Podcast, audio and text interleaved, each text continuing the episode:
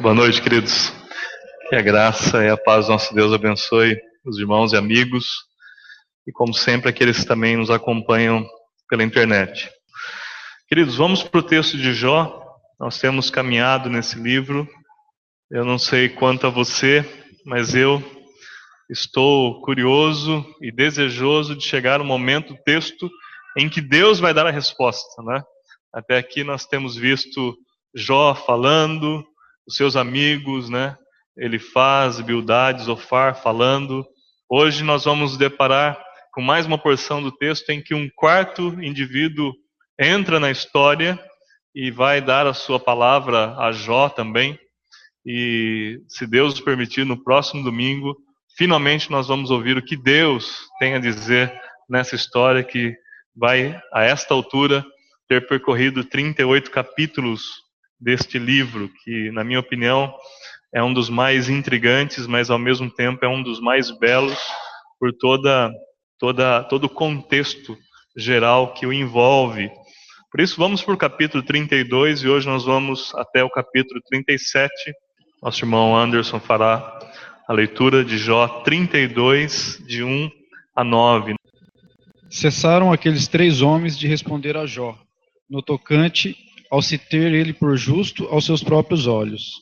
Então se acendeu a ira de Eliú, filho de Baraquel, o buzita da família de Rão. Acendeu-se a sua ira contra Jó, porque este pretendia ser mais justo do que Deus. Também a sua ira se acendeu contra os três amigos, porque mesmo não achando eles o que responder, condenavam a Jó. Eliú, porém, esperara para falar a Jó, pois eram de mais de idade do que ele. Vendo Eliú que já vendo Eliú que já não havia resposta na boca daqueles três homens, a sua ira se acendeu. Disse Eliú, filho de Baraquel, o buzita: Eu sou de menos idade, e vós sois idosos. Arreceei-me e temi, de vós declarar a minha opinião. Dizia eu: Falem os dias e a multidão dos anos ensine a sabedoria. Na verdade, há um espírito no homem, e o sopro do Todo-Poderoso o faz sábio. Os de mais idade não é que são os sábios, nem os velhos o que entendem, os que entendem o que é reto. Pai, mais uma vez nos colocamos diante do Senhor em santo temor no sentido de ouvirmos o que o Senhor tem a nos dizer, a nos ensinar nessa noite e ao mesmo tempo, ó Pai, é, cheios de alegria por saber que a tua graça há de nos alcançar mais uma vez, porque tu és um Deus generoso. Por isso, ó Pai, cada coração está aqui diante do Senhor, nu e patente, cada um com uma necessidade específica. Talvez ainda haja pessoas que estejam inquietas, preocupadas, ansiosas e quero clamar ao Senhor que possamos seguir o teu conselho que nos diz para nos aquietarmos e no nosso silêncio sabermos que tu és Deus.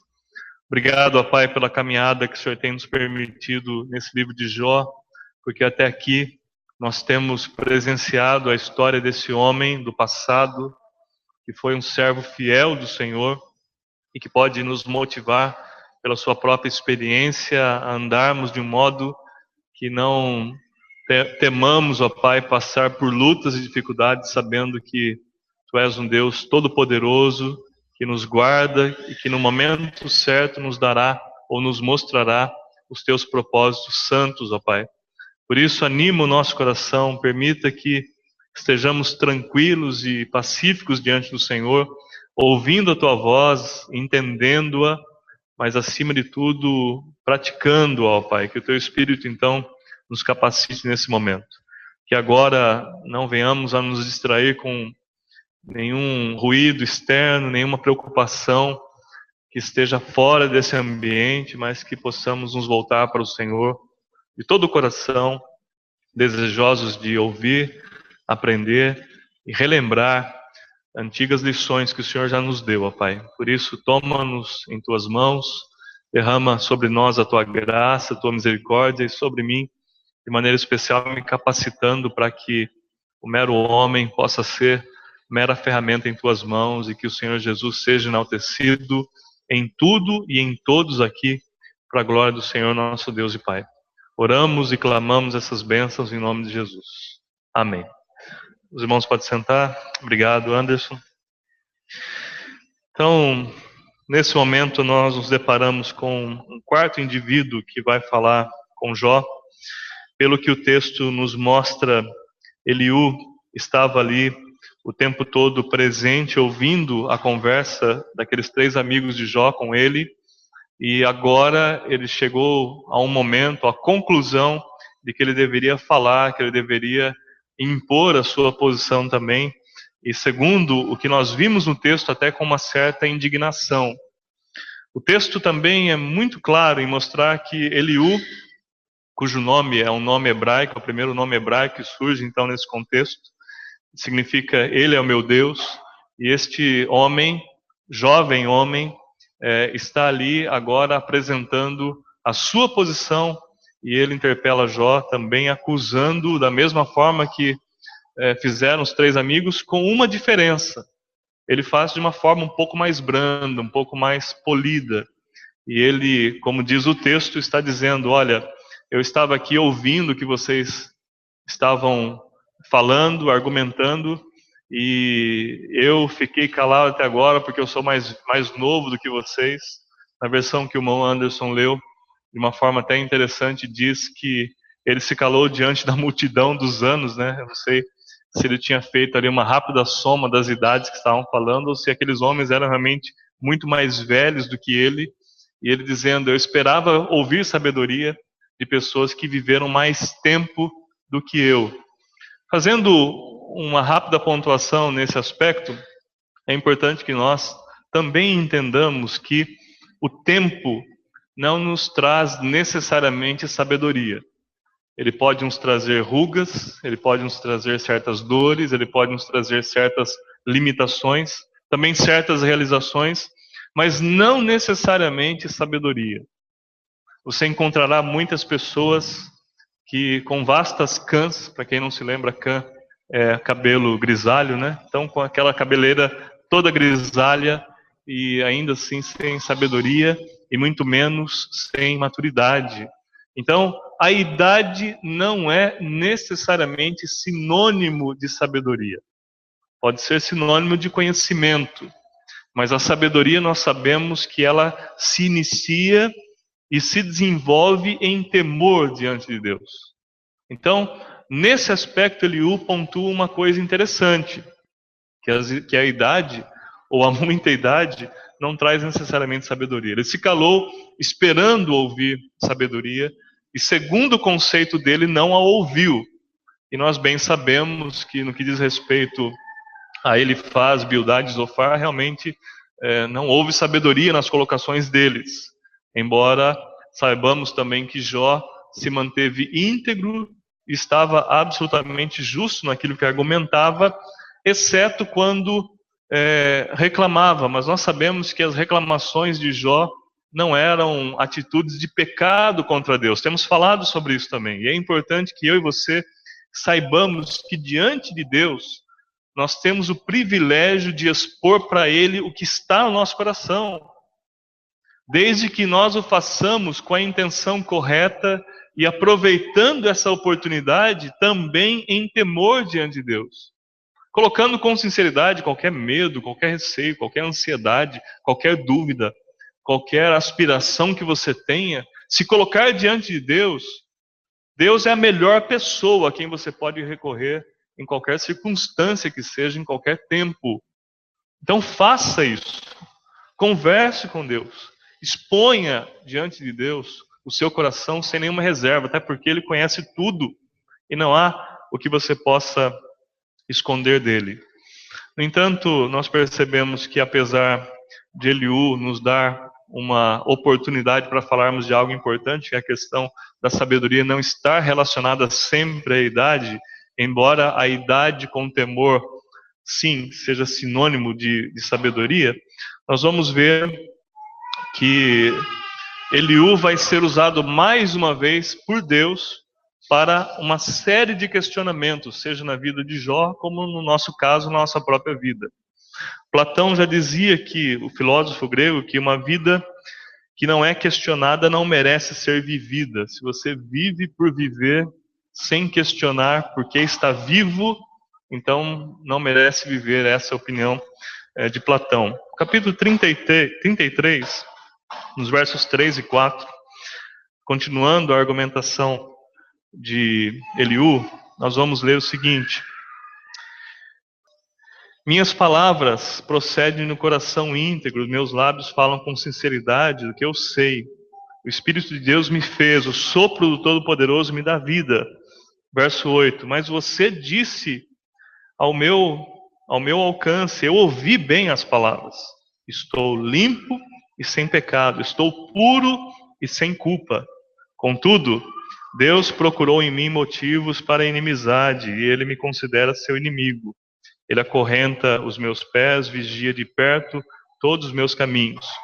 Mas eu digo que você não está certo, porquanto Deus é maior do que o homem, porque você se queixa a ele de que não responde às palavras dos homens. Pois a verdade é que Deus fala, ora de um modo, ora de outro, mesmo que o homem não perceba, em sonho ou em visão durante a noite, quando o sono profundo cai sobre os homens, homens, e eles dormem, dormem em suas camas, ele pode falar aos ouvidos deles e aterrorizá-los com advertências. Depois, no verso 19 e 20, ele diz: O homem pode ser castigado no leito de dor, com seus ossos em constante agonia, sendo levado a achar a comida repulsiva e a detestar na alma a sua refeição preferida. Nesse Nesse momento, Eliú está dizendo para Jó: olha, você está dizendo que diante de Deus você não tem pecado, mas na verdade, de uma certa ou até certo ponto, eu concordo com muita coisa do que eu ouvi, embora não tenha ouvido a verdade. Estava falando da verdade dele. Que você está em pecado, por isso que Deus está castigando. E Deus fala de muitas formas, e nesse momento, Eliú nos dá uma contribuição importante. As várias formas pelas quais Deus fala, e nós encontramos, por exemplo, no texto de Hebreus, que antigamente, antes da nova aliança, Deus falara aos nossos pais por meio dos profetas de muitas formas. Nós sabemos disso. O Antigo Testamento, principalmente, está repleto de maneiras diferentes pelas quais Deus falava com os homens no passado. Mas nesses últimos tempos nos falou por meio do Filho, a quem constituiu herdeiro sobre todas as coisas. Por isto, na nova aliança, nós temos um modo pelo qual Deus nos expõe a sua verdade, mas ele pode usar várias ferramentas para usar o mesmo princípio. O que isso significa? Que a única forma pela qual Deus se expõe, se expressa e se revela a nós é por meio da sua palavra. Mas ele pode usar a sua palavra na boca e na vida de muitas pessoas e em muitas circunstâncias.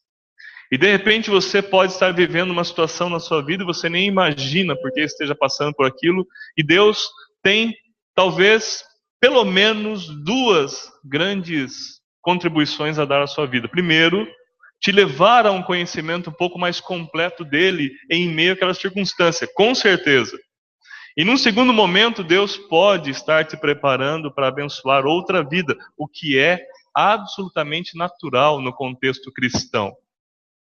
E o nosso coração precisa estar aberto para essa verdade, que Deus, se eu sou ferramenta nas mãos de Deus, Deus pode usar perfeitamente e irá usar as circunstâncias pelas quais eu passo, não só para que eu cresça, porque isso seria um fim em si mesmo, mas para que além de eu crescer, eu possa levar outras pessoas a serem edificadas. Isto me dá o privilégio de cumprir aquilo que Jesus me diz mais bem-aventurada coisa é dar do que receber. Nós só experimentamos essa bênção de poder oferecer ao outro algo que temos se Deus nos der. E Ele nos dá no dia a dia, sobretudo quando passamos por experiências. E cá entre nós, quanto mais difíceis as experiências, maior o grau de sabedoria e de conhecimento de Deus implícito nessas questões. Por isso, meus queridos, ao invés de fugirmos das dificuldades, por que não aproveitá-las? Por que não nos. É, ou não pararmos para pensar, avaliar e aceitar que as oportunidades que Deus nos dá de crescer estão contidas nas dificuldades e nas lutas. Isso é fundamental que nós consideremos. Isso é fundamental que, que esteja presente na nossa vida. Sim, Deus pode usar outras pessoas para falar comigo, mas sempre usando por base a sua palavra. Você pode, de repente, no coração, ter uma palavra de apoio, de reconhecimento, ou simplesmente se aproximar de alguém e dizer: Tudo bem com você? Talvez você esteja habituado ao encontrar os irmãos, e eu gosto muito desse momento que todos nós estamos conversando, nos encontramos. Eu vou ser sincero com os irmãos, eu prefiro que alguém chegue à frente, irmãos, irmãos, vamos começar o culto aqui, porque os irmãos estão batendo papo do que aquele ambiente que as pessoas chegam em absoluto silêncio, se sentam, mal olham umas para as outras, entendendo que talvez essa seja a, referência, a, refer, a reverência que Deus esteja esperando. Mas quando chegamos e começamos a conversar e bater papo e começa o prelúdio, e os irmãos ainda não se ligaram que, que está começando o culto solene, eu particularmente gosto desse momento ainda. Que nós estamos compartilhando é, experiências, que nós é, estamos nos revendo depois de uma semana de lutas, iniciando uma outra semana. Talvez se chegássemos um pouquinho mais cedo, daria para conversar um pouco mais sem atrapalhar o início do culto, mas não tem problema. Este ambiente é absolutamente, na minha opinião, saudável, salutar, porque implica em relacionamentos, implica em estreitamento de laços que nos unem. E de repente, durante a semana, você se lembrou de alguém, orou para aquela pessoa, e naquele domingo que você encontrar, você vai chegar para ela e dizer assim: meu irmão, tá tudo bem com você? Minha irmã, tá tudo bem com você? E vai ser um está tudo bem diferente. Não é aquele, irmão, tudo bem? Tudo jóia tal? Como é que tá? E passa. Vai ser aquele olhar nos olhos e dizer: tá tudo bem com você? Tá tudo bem. E você sabe que não tá tudo bem. Alguma coisa lhe diz que não está tudo bem. Você olha de novo no olho, você está perguntando porque essa semana eu lembrei do irmão, da irmã, de uma maneira especial orei, e por isso eu achei que de repente, ah, irmão, tem sim, tem um problema. Queria que o irmão continuasse orando então por isso ou por aquilo outro. E nesse momento Deus está falando ao coração. Para aquela pessoa que foi perguntada, está tudo bem? Deus está dizendo, eu te amo. E eu estou cuidando de você por meio de outras vidas. E para você que está perguntando para o outro está tudo bem, Deus está falando: olha, eu uso você como ferramenta. E você não é essa pessoa inútil que você podia imaginar. Eu estou usando a sua vida para abençoar outras vidas. E no meu reino é assim. Eu lido com cada um de acordo com a sua necessidade e uso cada um segundo aquilo para o qual capacito. E na minha porção da graça para você, hoje, eu quero te usar assim. E é maravilhoso quando a gente percebe que está sendo cuidado por Deus ou que está cuidando por meio da graça de Deus. Isto é fantástico. Deus continua usando métodos para se manifestar, embora a sua revelação seja de uma única fonte, a palavra. Não haverá novas revelações. E cá entre nós, queridos, não precisamos delas. Toda revelação contida na palavra de Deus é absolutamente suficiente para nós. Não somos também uma geração mais privilegiada do que foram os nossos irmãos na época em que viviam entre os apóstolos. Nós temos o mesmíssimo privilégio, mas com uma vantagem. Aqueles irmãos não podiam levar o texto sagrado dessa forma. Eles no máximo tinham pedaços, fragmentos, rolos. Quando o apóstolo Paulo diz, ó, traga-me os rolos, ele não estava falando de todos os rolos. Se alguém fosse trazer o rolo de Isaías para ele, já ia ter que alugar um burro para levar. Porque era muito conteúdo. Hoje você tem toda a palavra aqui, você tem toda a palavra num dispositivo eletrônico pequeno, em várias versões, várias línguas, com comentário, com a possibilidade de compartilhar em tempo real. Este é o único privilégio que nós temos em relação àqueles irmãos no que diz respeito ao manuseio da palavra. mas o conteúdo é o mesmo. É isso que é importante dizer. E a esta altura da, do discurso de Eliú, Eliú está enfatizando duas coisas muito importantes enquanto ele está falando com Jó e ao mesmo tempo exortando aos três amigos de Jó. O primeiro ponto que ele destaca é que nós não podemos, é, nós, aliás, nós podemos não entender bem como é que Deus fala, como estou dizendo para os irmãos até agora. E o segundo ponto é que Deus é misterioso em suas manifestações.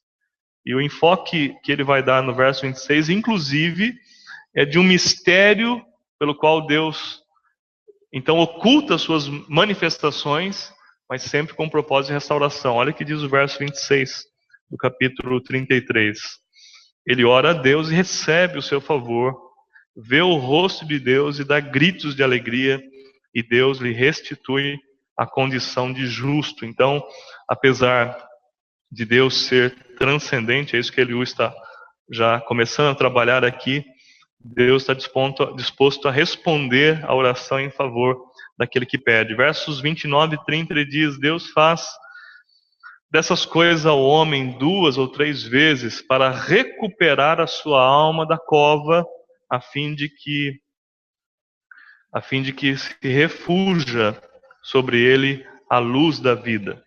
E aí, no capítulo 34, a partir do verso 5, ele vai dizer que Jó afirma: Sou inocente, mas Deus me nega justiça. Apesar de eu estar certo, sou considerado mentiroso. Apesar de estar sem culpa, sua flecha me causa ferida incurável. Que homem existe como Jó, que bebe zombaria como água? Ele é companheiro dos que fazem o mal e anda com os ímpios, pois diz: não dá lucro agradar a Deus. Por isso, escutem-me vocês que têm conhecimento. Longe de Deus esteja fazer o mal e do Todo-Poderoso praticar a iniquidade. Ele retribui ao homem conforme o que ele faz e lhe dá o que a sua conduta merece. Verso 12: Não se pode nem pensar que Deus faça o mal, que o Todo-Poderoso perverta a justiça. Eliú está entendendo aqui que Jó não está tão certo assim. Ele está como os, os outros amigos de Jó dizendo que ele era injusto, sim, que Deus não poderia dar uma retribuição que fosse injusta, que ele paga segundo o que o homem merece e que a forma pela qual Deus está disposto a lidar com a humanidade é na base da justa retribuição. Nós já sabemos por experiência, ou já deveríamos saber por experiência, que se Deus lidasse conosco na base da justa retribuição, nós não estaríamos mais aqui. Nós já teríamos sido consumidos pela ira de Deus. Deus lida conosco, na verdade, pela graça, pela sua graça. Eliú, jovem, agora está demonstrando uma tremenda arrogância, uma tremenda prepotência.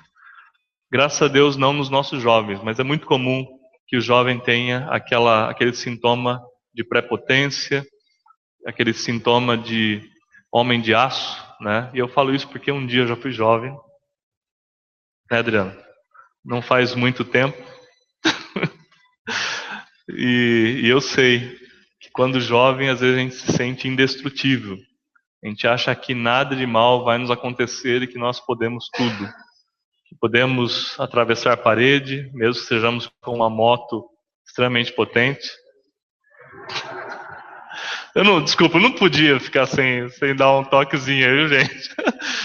Mas a gente acha que a gente é indestrutível por vários aspectos.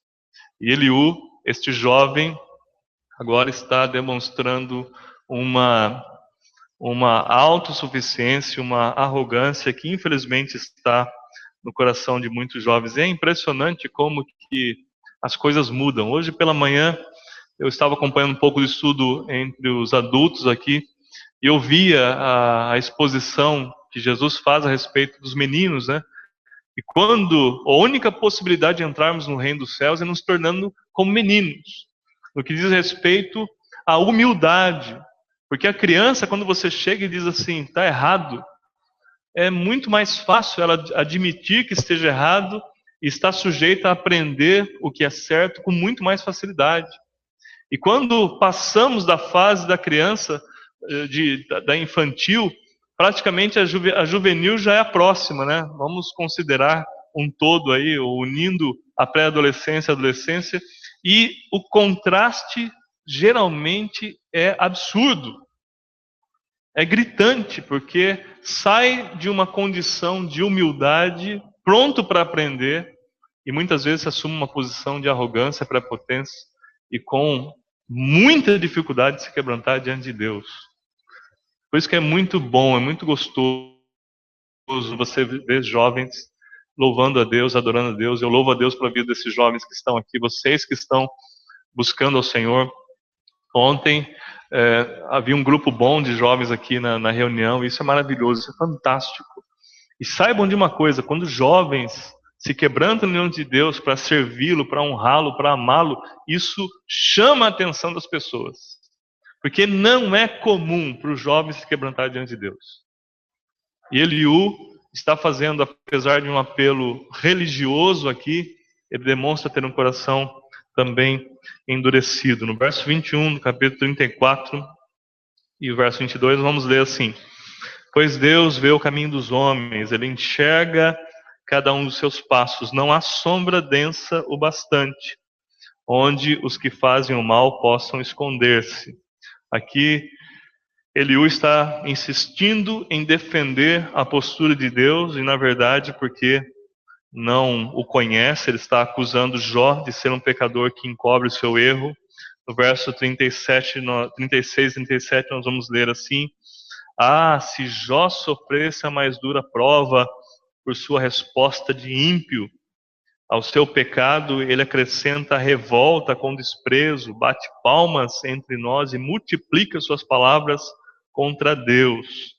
E daí no capítulo 35 ele vai continuar a sua apologia a Deus e acusando Jó de uma conduta pecaminosa, ele chega a chamá-lo de ímpio, de alguém que está bebendo da zombaria e que está perguntando-se ou acusando que não se tem a devida paga ou a devida recompensa quando se serve a Deus. No verso 2, do capítulo 35, nós vamos ler: Você acha que isso é justo? Pois você diz: Serei absolvido por Deus. Contudo, você lhe, lhe pergunta: Que vantagem tenho eu? O que ganho se não pecar? Desejo responder a você e aos seus amigos que estão com você. Olhe para os céus e veja, mire as nuvens tão elevadas, se você pecar, em que isso afetará? Se os seus pecados forem muitos, o que é que isso lhe fará? Se você for justo, o que lhe dará? Ou o que ele receberá da sua mão? A sua impiedade só afeta aos homens seus semelhantes, e a sua justiça aos filhos dos homens. Os homens se lamentam sob fardos de opressão imploram os que, lhe, que os libertem do braço dos poderosos. Mas não há quem pergunte: onde está Deus, o meu Criador? que de noite faz surgirem cânticos, que nos ensina mais do que os animais da terra e nos faz mais sábios que as aves dos céus? Quando clamam, ele não responde por causa da arrogância dos ímpios. Verso 16: Assim é que Jó abre a sua boca para dizer palavras vãs, e a sua ignorância ele multiplica palavras. Veja que no verso, nos versos 36 e 37, ele mais uma vez acusa Jó. No capítulo 2 em diante, capítulo 35, verso 2 em diante, ele vai dizer que eu vou responder. Olha o verso 4. Desejo responder a você, aos seus amigos que estão com você. No capítulo, no começo do capítulo 32, ele, é, 33, aliás, ele disse que ele estava ali atônito, indignado, ouvindo as respostas e ficou perplexo de não ver que de não ver a resposta devida e agora ele se propõe a responder todas as inquietações, tudo que está no coração é, do homem.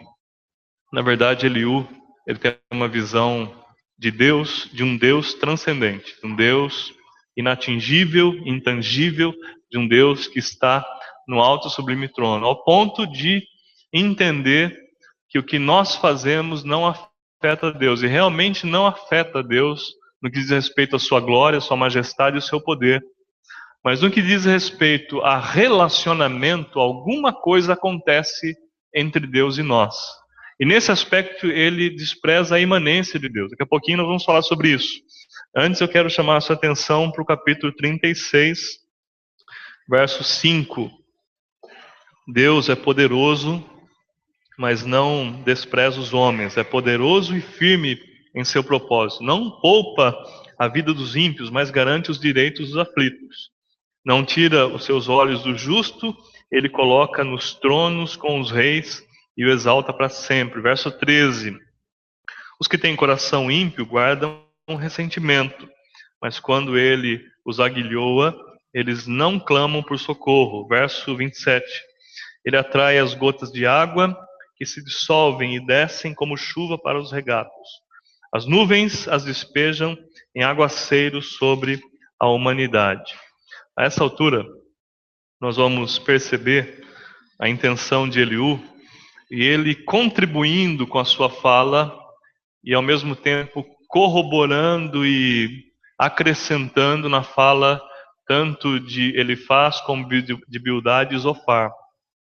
Até essa altura eu quero crer que você se lembre que daqueles três amigos de Jó, algumas posturas ficaram claras. A primeira delas é a, a questão da defesa de uma eu quero que você entenda isso que eu vou dizer, uma ortodoxia fundamentalista inflexível. Isso quer dizer, é meio exagerado, né?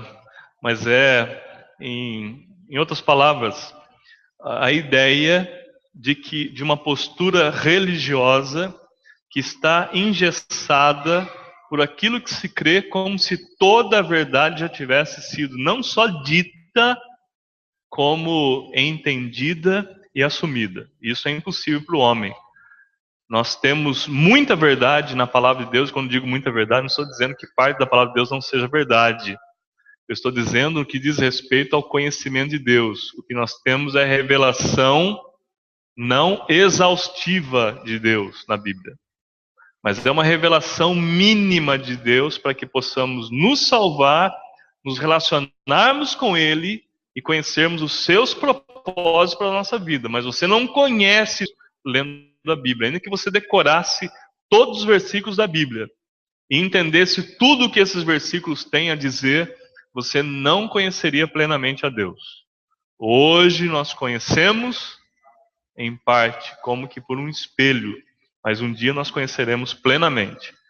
Então, isso é um fato.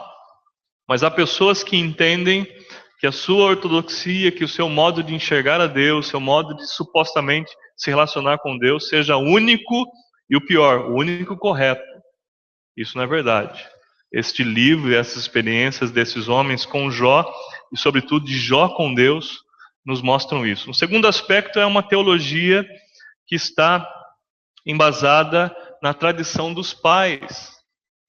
Pessoas que vivem ou tentam viver com Deus aquilo que simplesmente herdaram dos pais. Eu creio piamente que os nossos filhos, eles têm o privilégio de cometer menos erros do que nós pais cometemos. E creio que os filhos dos nossos filhos têm o privilégio de cometer menos erros ainda. Da mesma forma que tem o privilégio de usufruir muitas mais bênçãos de Deus do que nós usufruímos, porque nós estamos aprendendo e à medida que aprendemos, compartilhamos com os nossos filhos, mas não podemos incorrer no erro de dizer esta é toda a verdade. Nós temos que ser sinceros o suficiente para dizer para os nossos filhos: há muita coisa que você vai ter que aprender com Deus, mesmo longe de mim, mesmo longe de nós. E que Deus vai continuar falando nos seus corações. Eu confesso, meus queridos, que com uma certa alegria eu tenho expectativa de ver um dia os meus filhos ensinando coisas de Deus que na minha vida eu não consegui aprender. E eu creio que isso é possível, porque o nosso Deus, ele é infinito em sabedoria. E a sua palavra é uma fonte inesgotável. Então creio piamente que o meu papel é conhecer ao máximo de Deus e apresentar o máximo de Deus para os meus filhos para que eles, por sua vez, conheçam o máximo e apresentem o máximo que puderem para os seus filhos e os filhos dos seus filhos sejam ainda mais, sejam ainda mais conhecedores e praticantes do que se pode conhecer de Deus. Os irmãos estão entendendo o que eu quero dizer? Mas nós não podemos entender que uma teologia perfeita estará embasada apenas na tradição que recebemos dos pais. Pelo contrário, nós temos fontes melhores, mais excelentes. Terceiro ponto é uma teologia que limita Deus. Aqueles homens tinham uma teologia que tentavam colocar, como diz o pastor Luiz Saião, Deus numa caixinha. Aquela caixinha chamada teologia, Deus tem que agir desse jeito, porque se agiu diferente aqui, está errado. E hoje, até hoje, nós temos pessoas tentando ensinar teologia para Deus. Tentando ensinar para Deus como ele deve fazer as coisas. Pessoas que chegam para Deus e falam assim: Eu não aceito isso. Não aceito isso. Senhor, não pode acontecer. O que, que é isso? Onde o senhor está?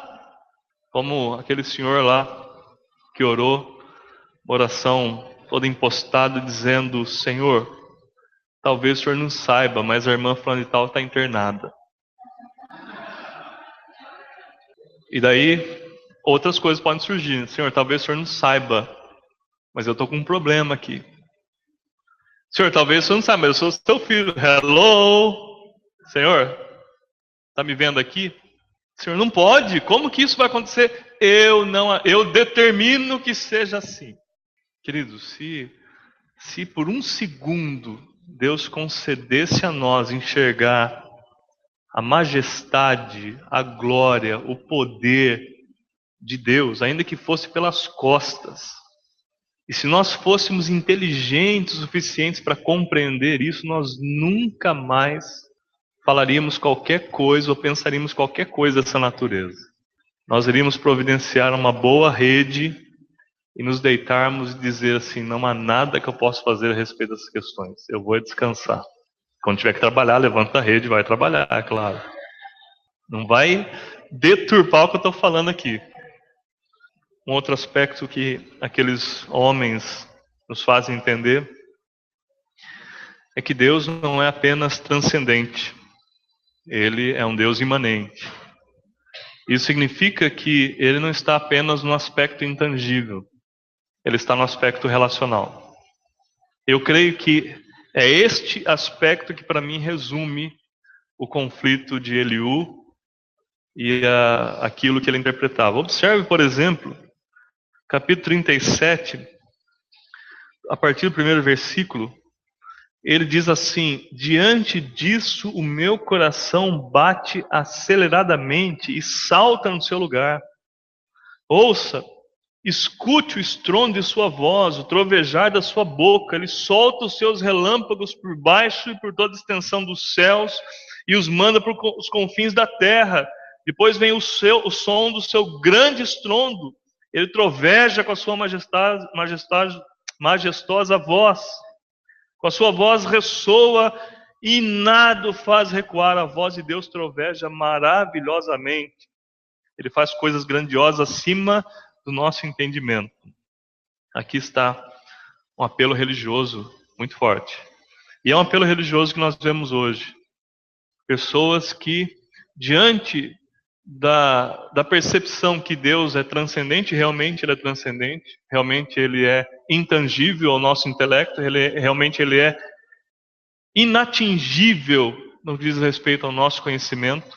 E se não fosse pela revelação dele em linguagem humana, nós não poderíamos conhecer absolutamente nada dele, isso é verdade.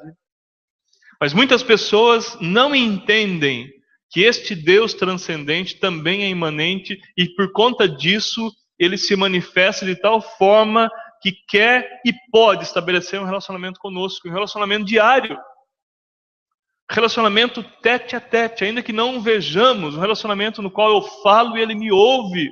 Eu falo, ele me escuta, ele fala comigo e eu o escuto. E eu posso obedecê-lo, eu posso honrá-lo, e ele pode se alegrar comigo e eu me alegrar com ele. Isso é relacionamento.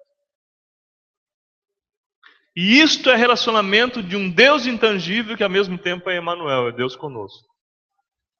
E se você se lembrar do que Jesus diz, por exemplo, em Mateus, capítulo 18, ele vai dizer assim: Este povo é hipócrita. Eles me honram com os lábios, mas seu coração está longe de mim. Jesus não está falando de uma carência afetiva. Ah, o coração desse povo está longe de mim, eu sinto essa carência. Não. Jesus está dizendo: olha, eu sou o Deus que me dispus a vir aqui para me relacionar pessoalmente com essas pessoas, e essas pessoas estão achando que se relacionam comigo a partir de um monte de regras que cumprem. E ele diz na, na sequência: eles acham que estão me adorando cumprindo regras que são impostas por homens. Está errado. O coração está longe. O coração não me ama por completo. Não se relacionam comigo. Sim, eu sou o Deus transcendente, mas eu sou o Deus convosco. Eu sou o Deus que pode andar com você. Eu sou aquele cujo habitação, cuja habitação está no alto sublime trono, mas o coração de qualquer um quebrantado.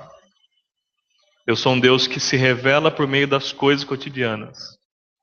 Eu sou um Deus que pode se revelar te trazendo alegria por um gole de água fresca, pelo cheiro do perfume de uma flor, pela alegria da esperança que é renovada, por uma resposta de oração, por uma palavra que se ouve. Aliás, eu sou um Deus que mergulha você num mundo de graça, como se estivéssemos num aquário da graça de Deus e todos nós estivéssemos mergulhados, mas absolutamente mergulhados. De tal forma que para onde você olhar, para onde você for, você estará permeado da graça de Deus. Como que esse Deus transcendente não pode ser um Deus conosco? E esse era o erro que Eliú estava cometendo. Embasando a sua experiência com Deus, de um Deus transcendente, por meio de coisas espetaculares, como a voz de um trovão, como uma chuva forte, como um terremoto, uma voz violenta, uma luz que praticamente cega de um relâmpago, por exemplo, e dizendo que isso é experiência com Deus. E muitas pessoas buscam esse tipo de experiência com Deus. Mas experiência com Deus verdadeira, ela sempre muda o coração. Ela não quer nos causar espanto com o poder dele. Ela quer nos mostrar como o poder dele é efetivo na nossa vida. Se fosse assim, nós teríamos um Deus pirotécnico, que o tempo todo estaria manifestando suas coisas fantásticas. Estávamos conversando no último domingo à noite aqui, ou na quarta-feira à noite, não me lembro agora, alguns irmãos estavam na porta ali, e nós falávamos sobre o que vai ser o céu, e eu disse mais uma vez: olha, eu tenho umas mil versões para o céu. Talvez mil e uma, mil e duas, não sei. Mas eu já pensei um monte de coisa do que pode ser o céu. Uma das mais recentes, Jesus vai chegar para a gente assim e falar assim: ó, você gosta de flor? Gosto. Você acha que você sabe o que é flor? Você acha que você sabe que é a beleza de uma flor? Vem cá. Aí ele vai mostrar para a gente a flor que ele tem lá. Você sabe o que é beleza? Tem certeza? Vem cá, deixa eu te mostrar o que é beleza. Sabe o que é alegria de verdade? Vem aqui. Eu tenho alegria de verdade. Você sabe o que é plenitude do ser?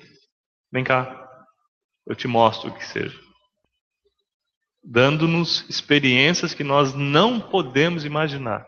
Tente imaginar, isso é bom, mas nós não podemos. Nós vamos chegar lá. Tudo isto está nos reservado nos céus. Isto é o céu. Por isso, se Deus quisesse ser absolutamente pirotécnico, a cada dia ele faria uma aparição diferente, criativa, espetacular, e nós creríamos nisso. O grande problema é que isso dispensaria completamente a fé. Não haveria necessidade da fé. Não haveria necessidade de amarmos o nome de Deus, de amarmos a palavra de Deus ao ponto de tomar uma decisão: olha, eu estou vendo a palavra está dizendo para não fazer isto, que não é bom, que não é a vontade de Deus. Mas eu não estou vendo Deus, Deus não está do meu lado. Será que eu devo ou será que eu não devo? Quer saber uma coisa? Eu vou ficar com a palavra. Ainda que eu não veja Deus aqui do meu lado.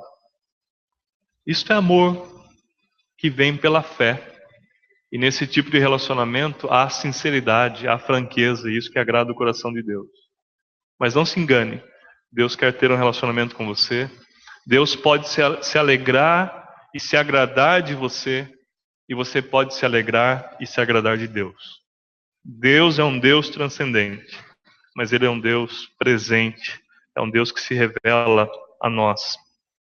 Por isso, de uma maneira triste, Eliú vai completar o capítulo 37 apenas com essa visão transcendente de Deus, no verso 23, 24, dizendo: Fora de nosso alcance está o Todo-Poderoso, exaltado em poder, mas em sua justiça e retidão não oprime ninguém.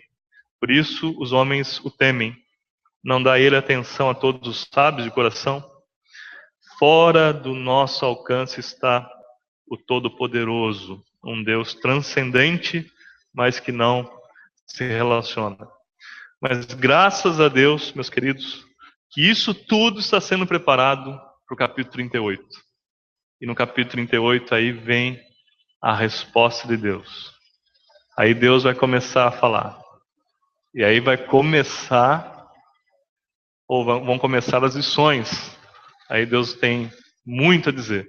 Que Deus nos dê uma semana de vida para chegarmos com vida até o próximo domingo, se Deus permitir mergulharmos nesse texto. Amém, queridos?